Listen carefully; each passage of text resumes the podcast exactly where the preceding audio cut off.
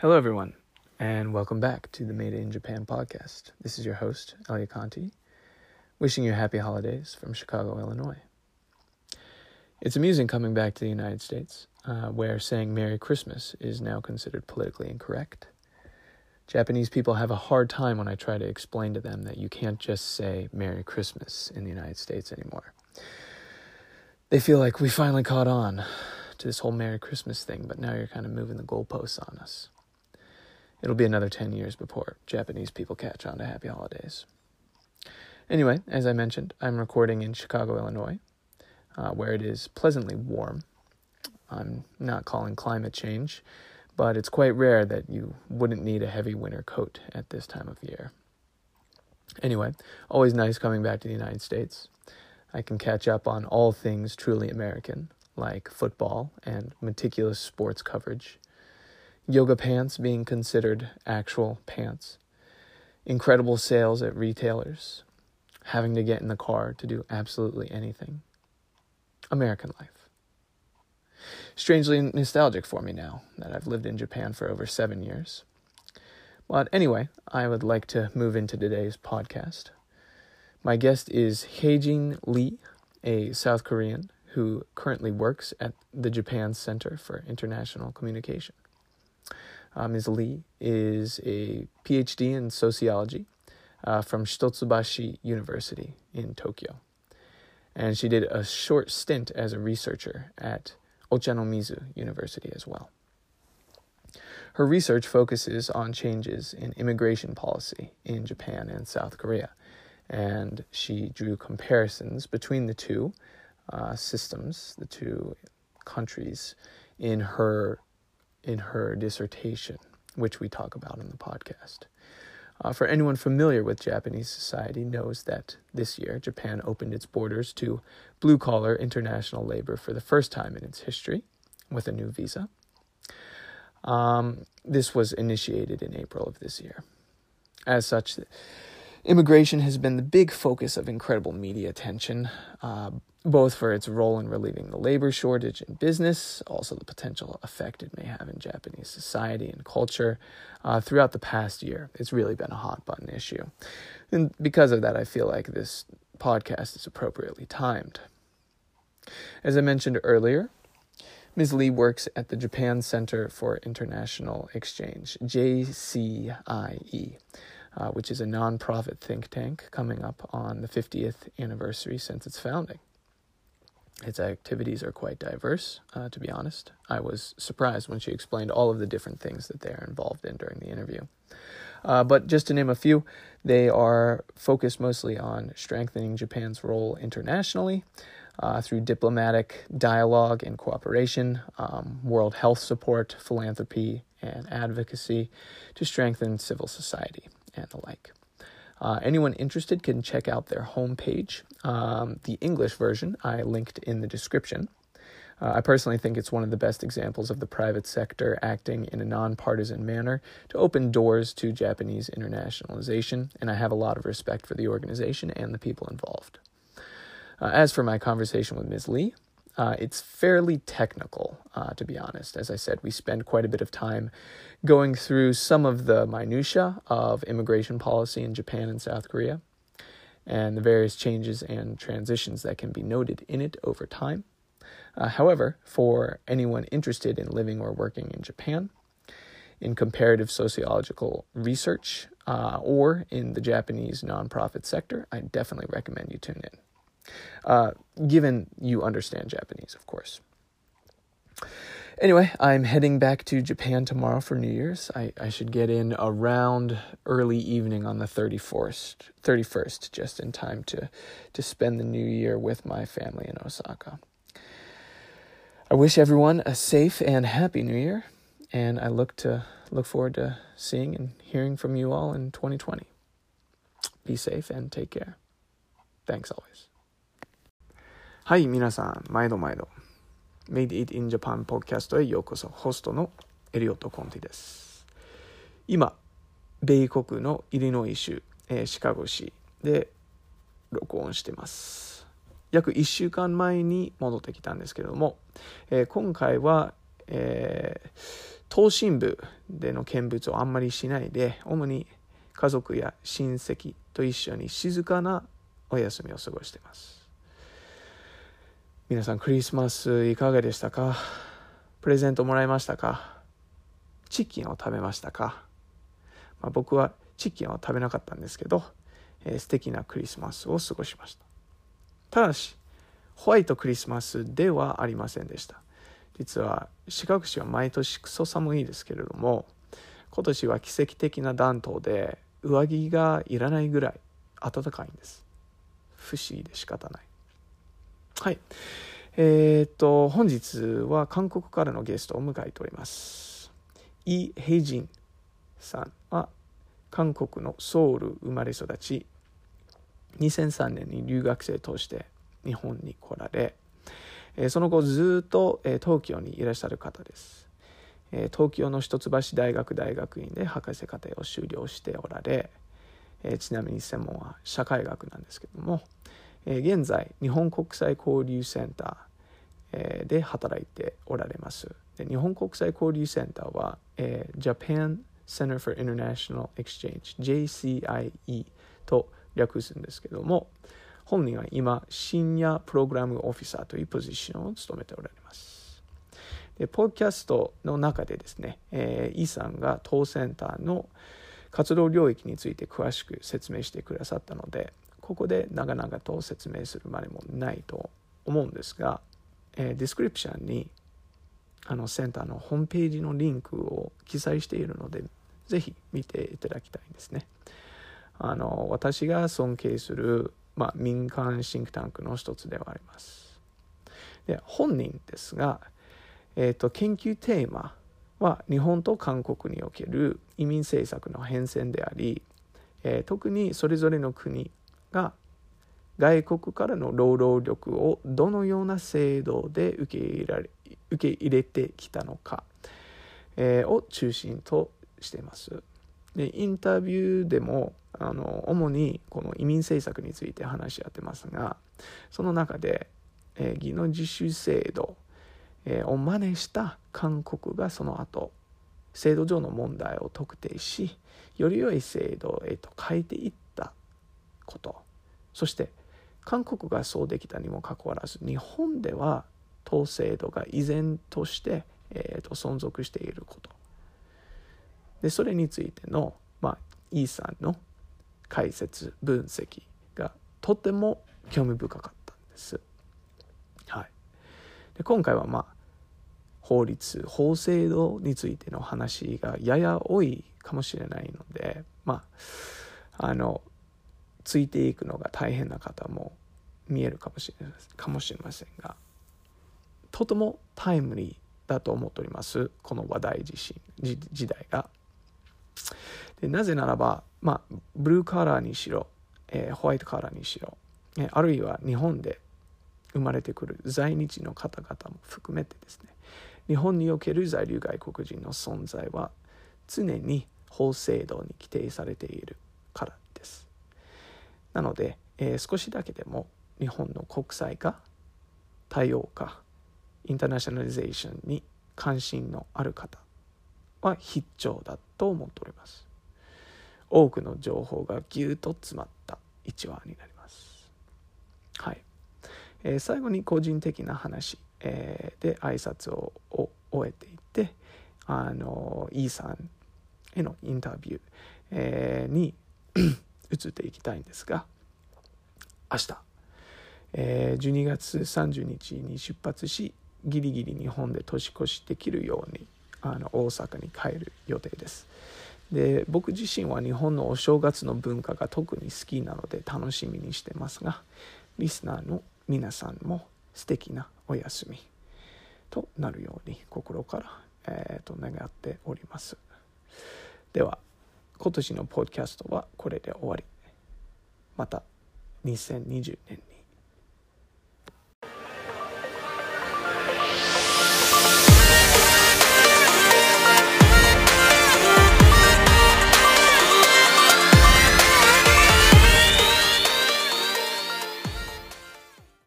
えっ、と年末はこの時期はお忙しいですか？そうですね。今年は特にちょっと新しい外国人関係の移民関係の事業をスタートさせるっていうことで、ちょっと、まあ、取り組みがあるのでちょっとだけい。つもに比べれば忙しいかなっていうとこああろです。そうなんですか、はい。申し訳ないんです。いやいやいや。時間を頂戴して。でもちょうど、まあうん。テーマとして、ん。まあ、同じものなのでぜひ私もうん。役に立てればっていうふうに思って、まあ、インタビューには応じさせていただきましたので、えーまあよろしくお願いします。えーこちらこそお願いします。でその、えーまあ、プロジェクトの内容自体も後でお聞きできればと思うんですけれども、まずちょっと自己紹介、えーを兼ねて、えーまあ、バッバックグラウンドですね。はい。をまず一通り簡単にご説明いただけますか？はい、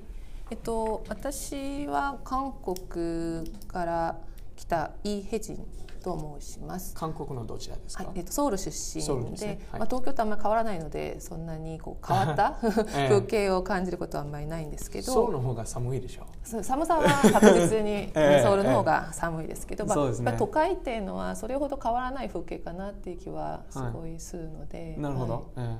ただまあ人々のこう顔とか印象とかはまあもちろん違うものではありますけどね。えまあまあそれはそうですね、え。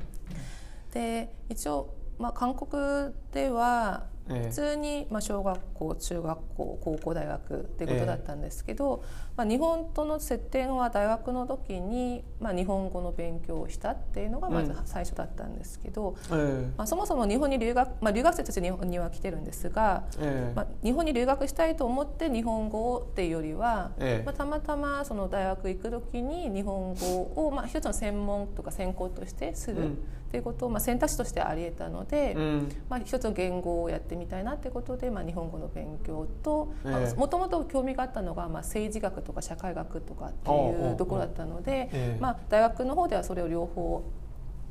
まあ、ややりながら、ええ。まあ、やってたわけなんですけど。はい。ちょうど大学の時に、まあ、ボランティア活動ということで、ええ。まあ、ちょっとこう、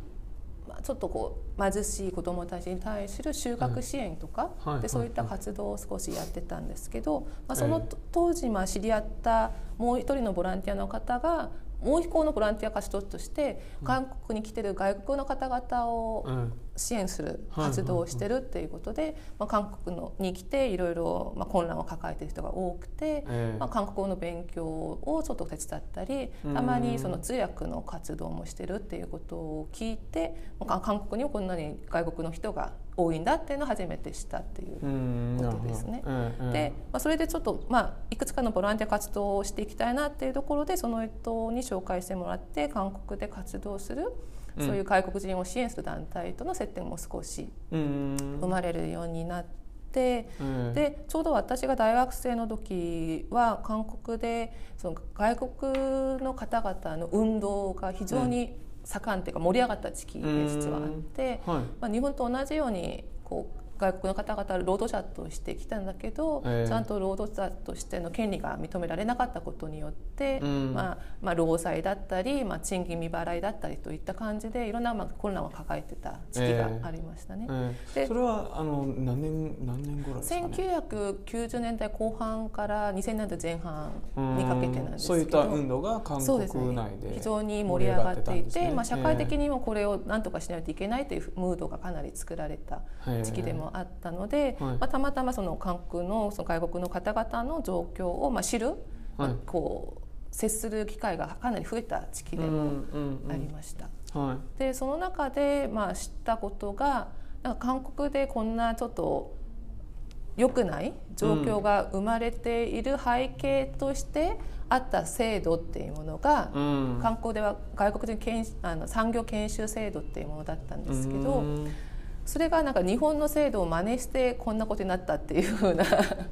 ああなるほど、はい、それがいわゆる日本でいう技能実習制度。技能実習生ですはい。ね、はい、はいはい。であそういわゆるこう、まあ、いろんな政策って他の国からの比較を持ってまた学ぶこともあると思うんですけど、え。ーなんでこんなまずい政策を学んできたのだろうっていうふうな、はい。ところもあって、まあ、留学を前からしようという気持ちがあった中で、まあ、日本語もできるし、うん。まだ自分が関わった活動の根本的な問題がどこから発生するかっていうのも知る機会にもなり得るしもともと社会学とかに興味があったので、この社会状況を日本と韓国がどういった違いがあるのかっていうの比較もできるだろうしっていうことで、ね、日本に留学することを決めたっていうことです。ですね。はい、なるほど。流れとしては。ええで、まあ日本にやってこられて、でそのまままあ入学されると思うんですけれども。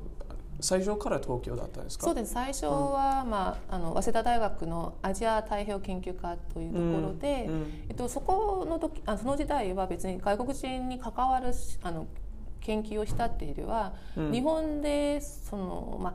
人権とか、そういった活動している団体はどういったものがあるだろうっていうところからまず入って。たんですね、それは私が韓国にいた時にやはりそういう外国人に関わる人権に関わる活動をしている団体がやはり社会問題としてこう外国人が抱えているものをちゃんと訴える役割をしてくれたっていうのがあるので、やはり日本でもそういった団体がどれぐらいあってどういった活動をしているかをまず知りたいなっていうところで、はい、一応修士の時には日本における人権、まあ、平和活動団体の状況を、まあ、勉強というか研究をしました。ね。はい、なるほど。で修士の時代というふうにおっしゃったんですけど、はい、その後は博士の方に、ね。はい、うん、あの進学されるんですね。はいそこは早稲田ではなかったんですよね。はいえー、で一応その早稲田でそのまま、えーと、上がることも可能だったんですけど、やはり私が最初に日本に行ってみたいなって思ってたのがやっぱりその労働者として来てる人たちの状況だったので、はい。えー、やはりアジア代表研究家のその、まあ、ところにはあんまりその労働政策とかその産業政策に私が興味を持つような、えー、えーとところにつながりがなかなかなかったので、まあ、そういう先生を求めて一橋の方に編入をして、一橋の方で。博士課程をまあ修了したっていうことになります。なるほど。で、えー、博論博士論文、えー、について、まあ、まあまずその大学大学院時代のその研究のまあ主となるテーマと博士論文の概要はどんなものだったんですか？はい。えっと一応最初の日本に留学しようと思った、まあ、きっかけに関わるものとして、えー、日本の技能実習制度は何なのっていう、うん、でそれを真似した韓国の産業研修制度は何なんだろうと、うん、でその制度を変えようとする人たちがいるだろうと、うん、でそれだったらどういう形で制度が動いていて、でどういった問題点に対して運動として制度変革を考えてるのかなっていうところはまあ大きなまあ疑問点としてあって、それを日韓の比較として見ていこうっていうところがある意味一つのテーマとしてあったので大学院時代には普通にも学校でのまあ勉強っていうものもしながら、日本にいる移住者と連帯する全国ネットワークという、はい。移住者の支援に関わる団体をネットワーキングする組織があるんですけど、うん、そこでのインターンをしながら、まず現場でのその対応の仕方っていうものも、まあ、一応触れていきたいなっていうところで、はい、研究と合わせてその現場の状況を見ていくことがありました。ね、はい、はい。じゃあそれはこう産業観察を兼ねて調査を、ねはい、なるほど。一応僕も修士課程は社会学だったので。あそうですね。大阪のあの、まあ、外国からのからの移住者、はい。えー、が、まあ、集中している貧困地、はい、西成っていう割と悪名高い地域に3年間の住み込み調査で、ね、はい、僕も、はい、あのエスノグラフィー研究を行ったんですけどただ僕はまあ修士で終わって 博士までなかなかいけなかったんですけれども、はい。まあ、社会学のルーツっていう意味では我々は、ね、はい、似たようなところがありますね。すね。はい、はい、でそこで単にその日本でのその政策の現状とかまたその市民社会が求める、うんまあ、もん制度の変革っていうところだけじゃなくてやはりこう日本と韓国は、まあ、類似な制度を持っているのであれば、うん、そこでの協力してお互いの国がいい形で制度を作るような協力の仕方もありえるだろうなっていうことで、まあ、日本と韓国のそういう NGO、NPO の、まあ、交流のところでも少し携わったりしながら、うん、日本と韓国両方の状況をずっと、まあ、比較する観点から、まあ、参観察をしててでそれをまとめたのが一応博論になるわけなんですけど、えー、で博論のテーマはもう今話したように日本の外国人あの技能実習制度と韓国の産業研修制度の、まあ、変遷ということで、うん。そこにどういったアクターが関わってきてえでどういったところで制度変革ができてでどういったところができなかったっていうことを、まあ、比較研究をしたんですけど、ーはい。まあ、ちょうどその博論を書きあ博士課程に入学した時がちょうど韓国の方で産業原種制度をやめてうんうんうん。新しい制度を取り入れるっていうような法律のかあの制定があった時期だったのではいもともと日本で出発して日本ではなかなか変わらないものがうん。韓国では変わったという、でそうですね、ええ制度変革ができたところできなかったところの、まあ、うん比較っていうところで、うん。そこはもちろん興味深いですね、うん。もちろん政治の、まあ、構造が違うとかっていうのもあると思うんですけど、ええ。やはりその制度変革を求めるその市民社会っていうものがどういった動きをしたかっていうのも非常に大事かなとは思ったので、まあ、それをかなり中心的に博論では書きました。うん。で結果として、ええもう単純化して言えば、ええ。やはりその市民社会で制度の変革を求めて、はい。い、ろいろ運動をする中でこれがダメだったらこのこれでどうでしょうっていうふうな新しい案を出すってことは非常に大事だと思うんです、うんけど、ええ単に反対して終わりだったらその次どうするんだっていうふうな空白状態を生むことで終わってしまうので、ええ。ただ日本の運動はその私が博論を書いてた当時は日本の機能実習制度に変わるような制度っていうものをまだ提示できなかったっていうのがあるんですね。なるほどねで韓国の方はやはりそのこの制度がダメなのでじゃあその次のステップとして我々が考えるべき制度は何なのかっていうことをやっぱりその市民社会の中でうん。案として法律案として提示をしてうん。そこを社会的な議論として盛り上げていた。ええでええそれによって企業の方もこういう制度を使うよりはこういった制度を使った方が我々は安定的労働者も確保できるし、え変な意味でその労働法違反をしなくて済むといったような、うん。うん。あとは例えば非正規、まあ、オーバーステイとか風呂就労をする人たちを生み出さなくても済むといったようなうん。構造が作れるのであればこっちの方が良いっていうふうなうん。ある意味支持をしていたっていうこともあるので、やはりこの制度を変えていくための土台が新しいものとして作られたっていうのがあった。でそれで制度変革にある程度結びついたかなっていうところなるほど。が、まあ、その博論の当時の、はい。ええ。ええ私のまあ結論だったっていうことになります。当時の結論ですね、まあもちろんその後いろいろとそうですね、はい日本側も続い。ろいろ運動が続いていて最近は、ねいろんなマスコミの方でも機能実習制度の問題が明確に提示されていて、ええ。その次のこうやり方としてどうどういうものを考えるべきかっていうの議論にも今なってきているので、ええ。日本の方もこれからもっと具体的な方法論に移っていくだろうとは思います。うんうん。まあそうですね。で、えー今年の4月頃には特定技能という新制度が、ははいスタートしたんですけれども。で、まあ、これから、えー、とどれぐらい進んでいくのかはちょっとそうですねえーえー予想しにくいところはあるんですが、まあ、5年間ぐらいで34.5万人ぐらいとかですね。はい。はい、っていうふうには政府が一応今言ってるんですが、じゃあそれはこれから徐々に徐々にこうあの、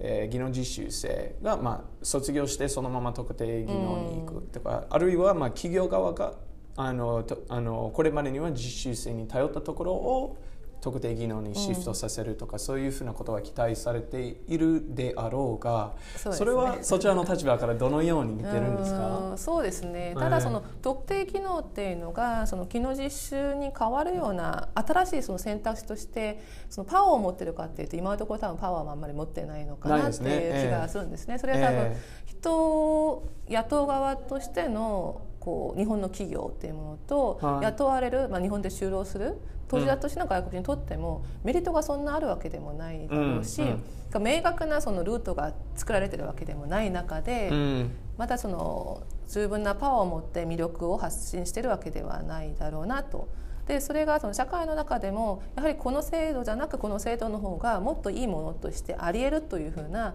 合意もされてない状況があるかなと。うんうん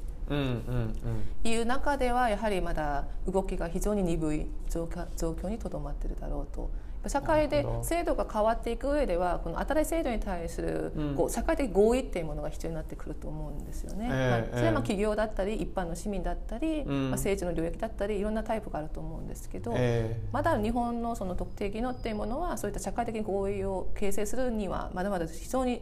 うん、十分じゃない状況にあるのかなと。いうところで今後どういった形でその社会的合意を作っていくのかっていうところがおそらくその市民社会での運動の仕方としても問われるところだろうし、えー、企業の雇い方としても問われるだろうしっていうふうにはちょっと思います、うん、まあ、今現時点での、はいえー、ものとしては。あそうですね。で、えー、先ほどの、まあ、日本ではなかなか改革できなかったんだけれども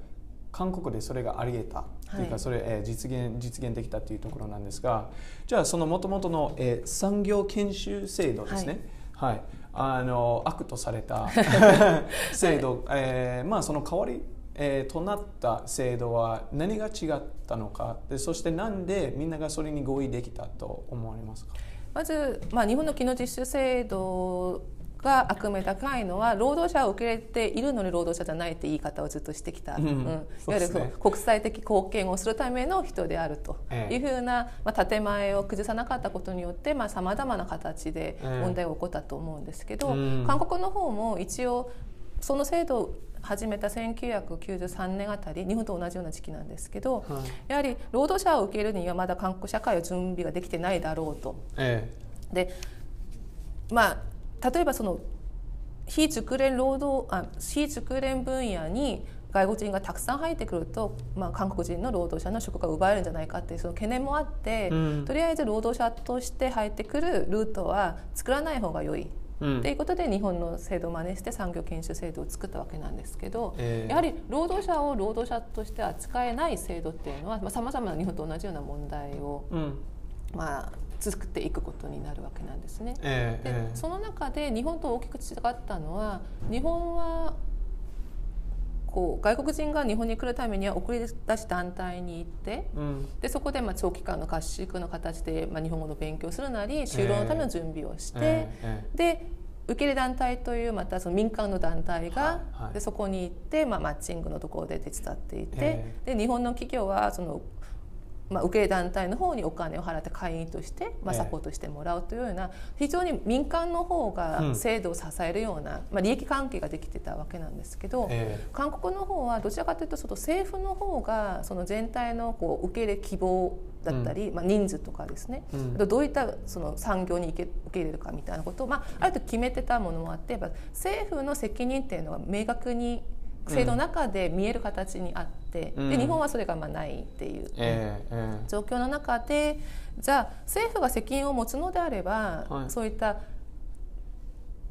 研修制とかじゃなくて労働者としてちゃんと受けるような制度を作れば、政府もちゃんとあの、まあ、責任をもっと持てるでしょうと。うん、で実際にその産業研修制度の方では、まあ、いわいわゆるブロッカーっていうものを制御できるようなシステムをまた韓国政府は作ってなかったので,、でそのブロッカーを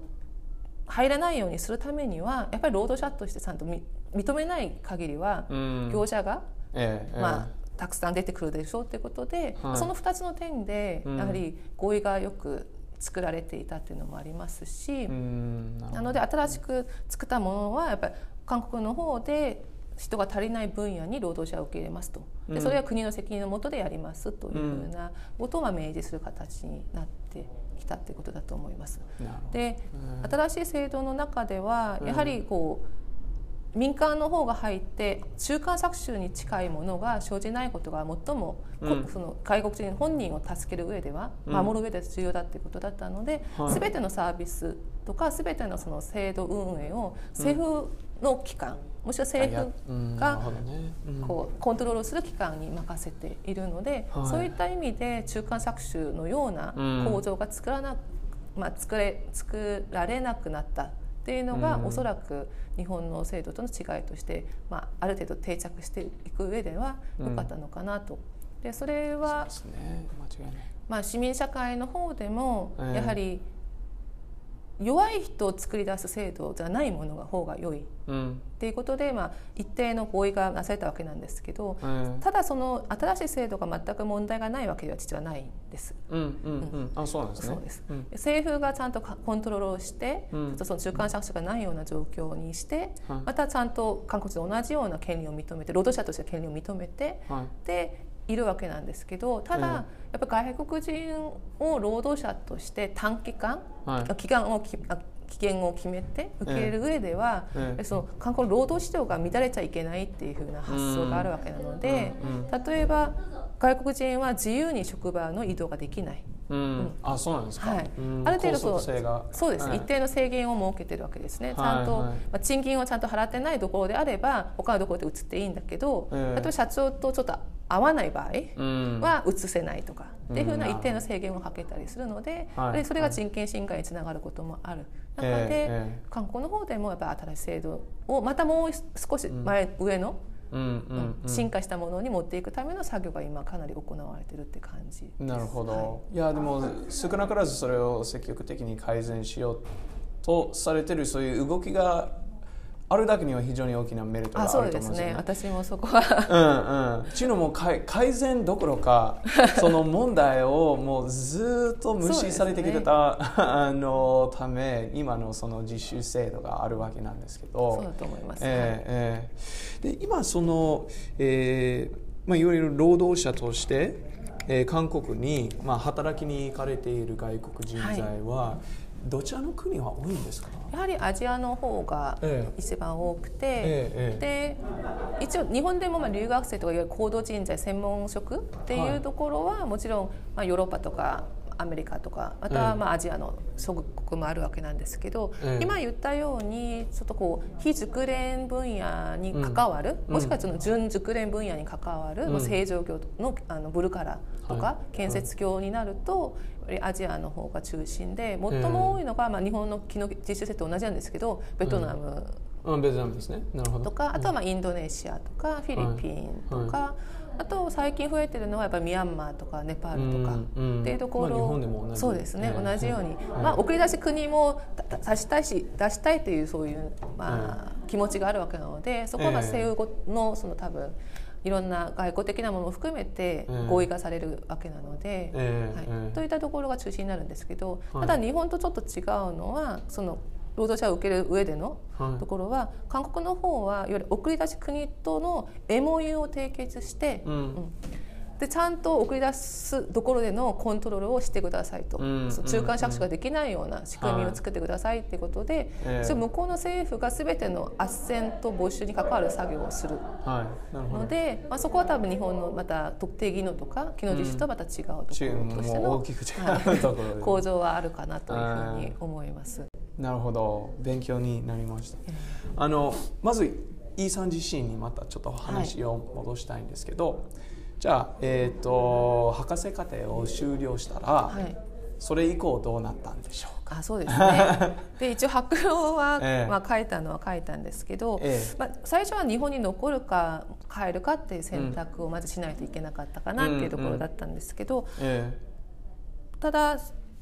どちらかというともう少し日本でのその制度の変遷を見ていきたいなっていうのと、うんうん。もう一個は私自身が結局その制度編成に関わる、まあ、日韓の比較をしたのであればえはそう日本の制度編成に少しアクターとして加わることもしてみたいなと。いうーん、はい。なるほど、ええ。変えていくところで、はいなので、はい。博論博,、まあ、博士課程を修了して、うん。1年ちょっとぐらいは大学大学の研究職としてうん。一応席を置いてたんですけど、はい。たまたま縁があってこの日本国際交流センターにその後、え。まあ正規に就職することになりまして、ええ。今はどちらかというと、まあ、私も外国人なので外国人当事者として日本の制度を変えていく上での、まあ、活動をするというふうに流れとして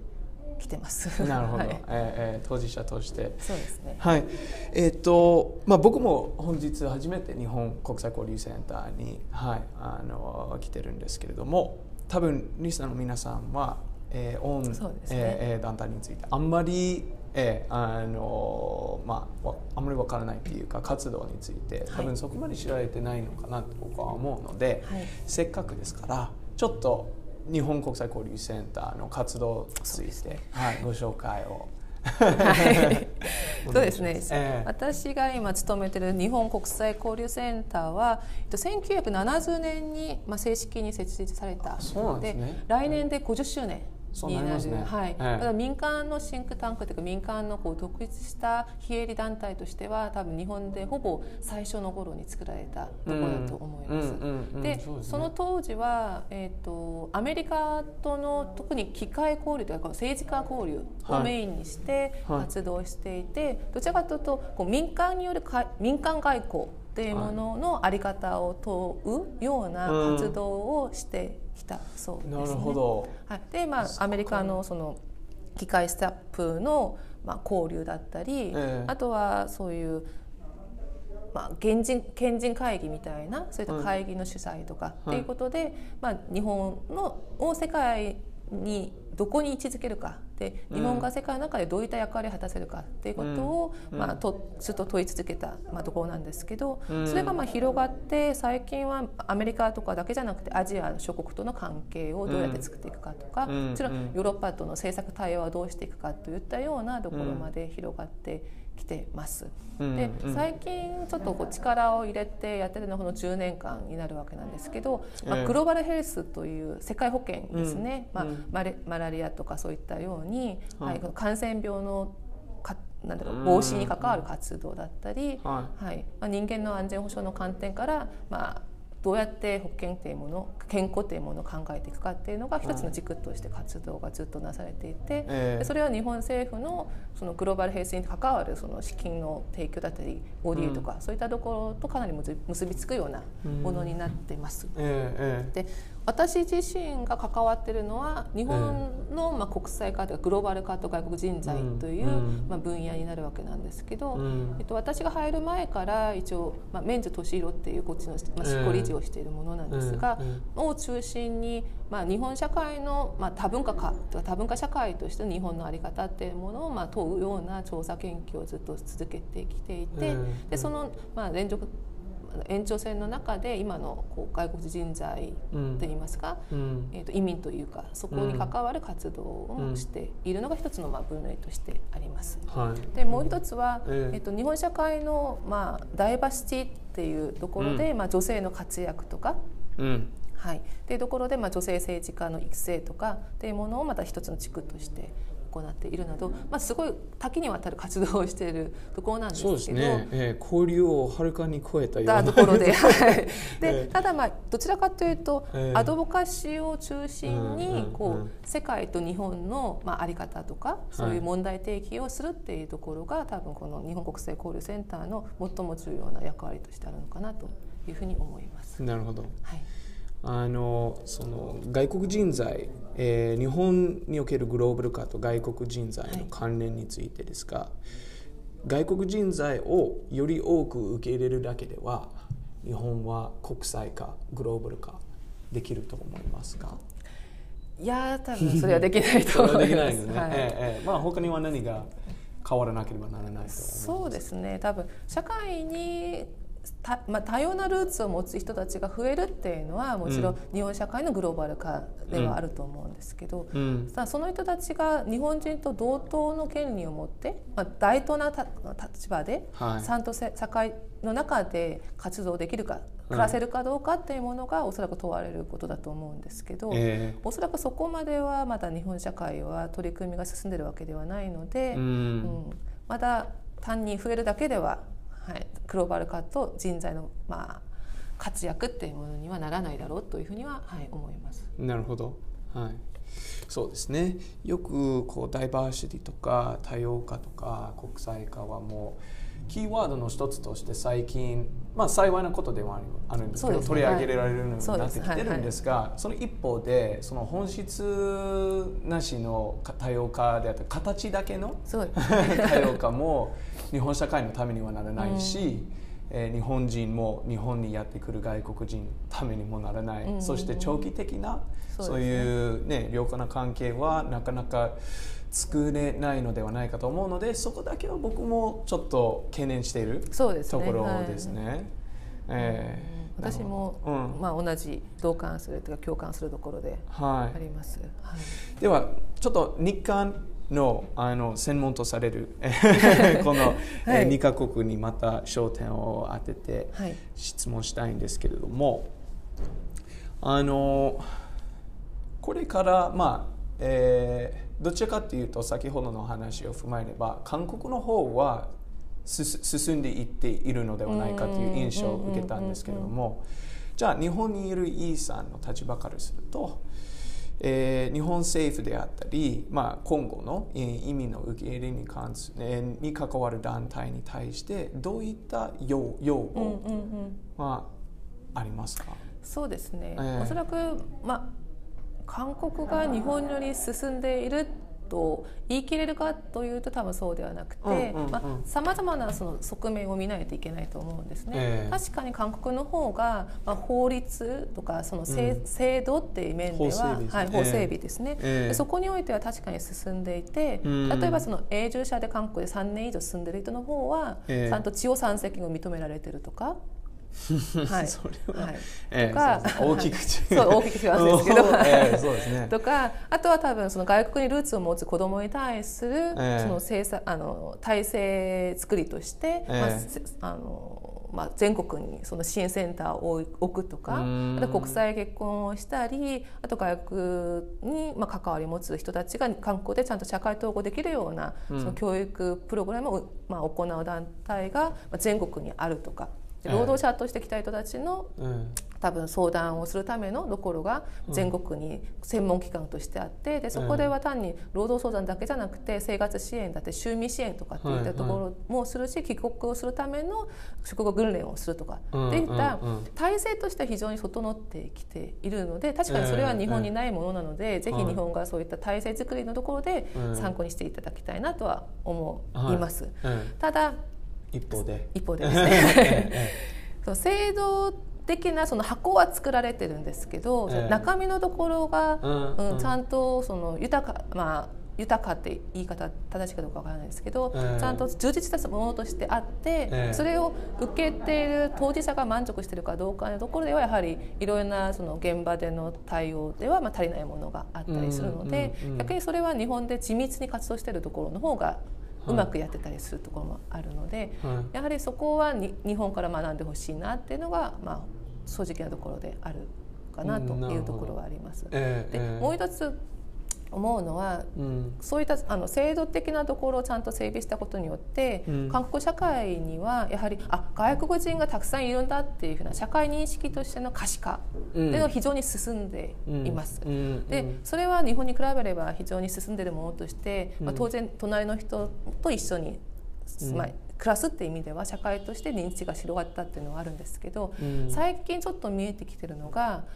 彼らはちょっとなんでしょうね。ちょっとかわいそうないろんな問題を抱えててかわいそうだなって思う時期では、うん、あやっぱり我々が助けてあげないといけないなっていう気持ちを持ってみんな非常に親切に接したところもあるんですけど、うん、ちゃんと彼らを私たちと同じ権利を持つ人たちとして社会で対等な人と見ないといけないんだっていうところが今いろんな意味で社会で議論されているところなんですね。なぜ我々が外国に対して同じ権利を認めないといけないのかとかそれは逆差別じゃないかと。うん、外国人に対していろんな支援をやってるのになんで韓国人がやってくれないななというふうな形で少しはその支援の仕方と社会の認識ののズレが生じてきているところがあるのでやはりこう大とな人として認めていく上での、うん、そのソフトランディングといいますかその啓発っていうものをどうするかっていうのは今韓国社会の中で問われてるので、うん、日本がその体制を整備していく上で、うん、やっぱりその両面両方の車輪として考える、はい、そうですね。それを一緒に進めて行ってほしいなっていう、どっちかを先にあの突っ走ってしまうとやはり遅れてるものの方がかなりこう大きな問題として社会に出てきてしまうのでそはい、それをコントロールする意味でも両方はい、すごいバランスよくやっていきたいな、うん、やっていっていってほしいなと日本社会が、えー、っていうのが一つ私要望としてあるかなっていう気はします。まあでもそのその啓蒙活動っていうか意識向上は一番時間かかると思うんですね。でじゃあ日本がそれを法整備すると同時に進めていく上では何がどどのようにそれをこうパラレルで向上できると思いますかね。そこ すごい難しいですね。ね。ね確かに制度はね、まあ、法律作ってねそういう発行を作るのはそこまで多分時間かからないだろうし、えー、やる。例えば韓国でもだからこそ、まあ、短い期間でできたと思うんですけど、えー、そうですね。その啓発うん、難しいですね。はい。ただ韓国のあるまあ調査で出てきたものとして、え。やはり、えっと、その周りにいるその外国ルーツの人たちに対する、まあ、その気持ちとかその共感度とかっていうものを、一応認識調査が政府の方でずっとやってるんですけど、えやはりこう日常的にやっぱ接してるかどうかっていうものは非常に大きい違いとして出てきていて、うんうん。子供の時から学校にそういった外国ルーツの子供がいて一緒に関わる中で多文化教育を受けてはい。で育ててきたその若者とか多分青少年に対にとっては、まあ、隣に外国人がいることは不思議なことでもなく、うん一緒に暮らすことも不思議なことでもなく、ん同じような権利を認めることはそんなに不思議なものではないっていうふうな認識が結構高い割合を占めてたんですけど、そういう教育とかその接し方をあんまりしてない上の年齢になってくるとやはりそこはちょっと。嫌感を感じるとか、うん。うんまたそういうふうに認めるべきではないと思うとかやっぱ韓国人の方が優先されるべきとかっていうふうなものがあるのでおそらくその接触っていうものをどうやって増やすか多分それいろんなところで言ってることだと思うんですけど、ええやはりそこが相手を知る上で第一歩かなっていう啓発もそこから始まるものかなっていう気は、はい、します。えなるほど、ええまああの時間でしか解決できないところはあると思うんですけどね。ただその一方で先ほどその接触であったり出会いの場を増やしたりとか、そういったような活動も、えー常にそうですね、ええええあの継続する必要もあるんじゃないかなと思うんですね。で言いながらも実際に社会のね、えー意識がそんなに簡単に変わるものでもないので、多面的にメディアからも、ねあのグラスルーツからも、えーあのやっぱり取り組んでいかなければとは思うんですね。はい、ではあの、まあ、日本に、えー留学に来られて修士博士、えー課程を修了されてで現職に至って、えーまあ、日本社会、はい、に貢献していくあの大変に重要な仕事をしてくださってると思うんですけれどもじゃあこれから日本に来る外国人うん。留学生であったり、あるいは若手の在留外国人に向けて何かアドバイスありそうですますかね、まあ、アドバイスができる立場ではないんですけどいやいやいやそう。うんどちらかというと日本でのその草の根の活動もそうですし、うん。さっき言ったその接触っていう問題もそうなんですけど、うん。それをまあ主に主導してるのはやっぱ日本人なんですよね、うんうん。うん日本人がそういう場を作ってそこに、まあ、たまたま時間があった外国人が参加して単に交流して楽しんだとか、そういったようにあんまりその外国人が主体になったような活動の数はそれほどまあないのかなっていう意味でやはりその、はい。これから来る人たちは自分からその接触の場を作っていく活動うんうんうん。に積極的に取り組んでほしいなっていう。なるほど。それは外外国人が主役として日本人や日本社会とのその絆っていうかそうですね。接点を築くっていうことなるほど。そうよくあるのはこうどの国を取ってみてもそうだと思うんです。韓国と多分そうだと思うんですけど自分のコミュニティや同胞、はい。との、えーそういうコミュニティや団体を作って、まあ、そこにはやっぱり結束力というかがはい。生まれてくると思うんですがそのその受け入れあの国との接点であったりそこにこう根付くための活動がなかなか難しかったりすることもある。あの自分の国だけで固まってしまうっていう傾向がある中で、そうですね。じゃあこれはむしろ外国人材が主体となって日本との接点構築。そうですね。これは面白いですね。そうですね、うん。私もこの外国人のコミュニティは非常に重要な役割を果たすものなので、うん。それは健全な形で、うん。うんあるべきだと維持すして、ええ。まあ、形成されて発展していくべきだと思います。ええただそれがその外国人コミュニティが日本人のコミュニティとか多分その日本社会のコミュニ他のコミュニティとの接点がないままだったら、まあ、孤立した形でえ。ある意味ちょっとこう不思議な存在としてその社会に単に存在してしまうということになるので、まあ、そういうことじゃなくてコミュニティがその外にある別のコミュニティの接点をどう作るかっていうことも考えていく。うん。でその上では多分ずっと日本にいた方の役割も重要なんですけど、まあ、長く日本に暮らす外国の方もそうなんですけど、新しく来た人がどういうあの接点を作った方が楽しいかっていうふうな多分それはもっとこうアイデアとしてあり得ると思いますし、ともう一つはもちろん日本社会日本人とか日本人が主となったコミュニティとの接点を作ることも大事なんですけど、ええ日本に暮らす別の国うんとの接点をどう作るかっていう、うん日本人との接点があるだけでは多分うん。終わるものではなくて、自分じゃ自分と違う国から来た人たちの接点をまたどうやって作るかとか、うん。外国人のコミュニティ同士の接点ええ。をどう作るかっていうのが、ええ。おそらく社会の中での多様な存在を可視化することにもつながるし、はい。お互いの理解にもつながるかなっていうふうにはちょっと思いねます。はい。はい。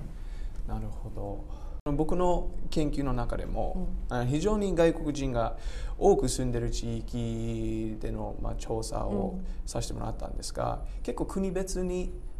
固まる傾向があったのでうん。で不思議なことに一つのそのその調査結果としてそのエスニックコミュニティの絆が強ければ強いほど日本社会とのその接点が希薄うんな状態にあったんですね。そうですね。えーなのでいかにその、えー自分の国っていうか自分の、えー母国にルーツを持つ人々のコミュニティを持ちながらも日本社会との健全、えーなウィンウィンの関係を築けるのかっていうのは、えー多分まああのみんなは取り組み方は違うと思うんですがそうですね。はい。誰でも非常に重要な ポイントでもあるので。そうですね。えーどうしてもその日本に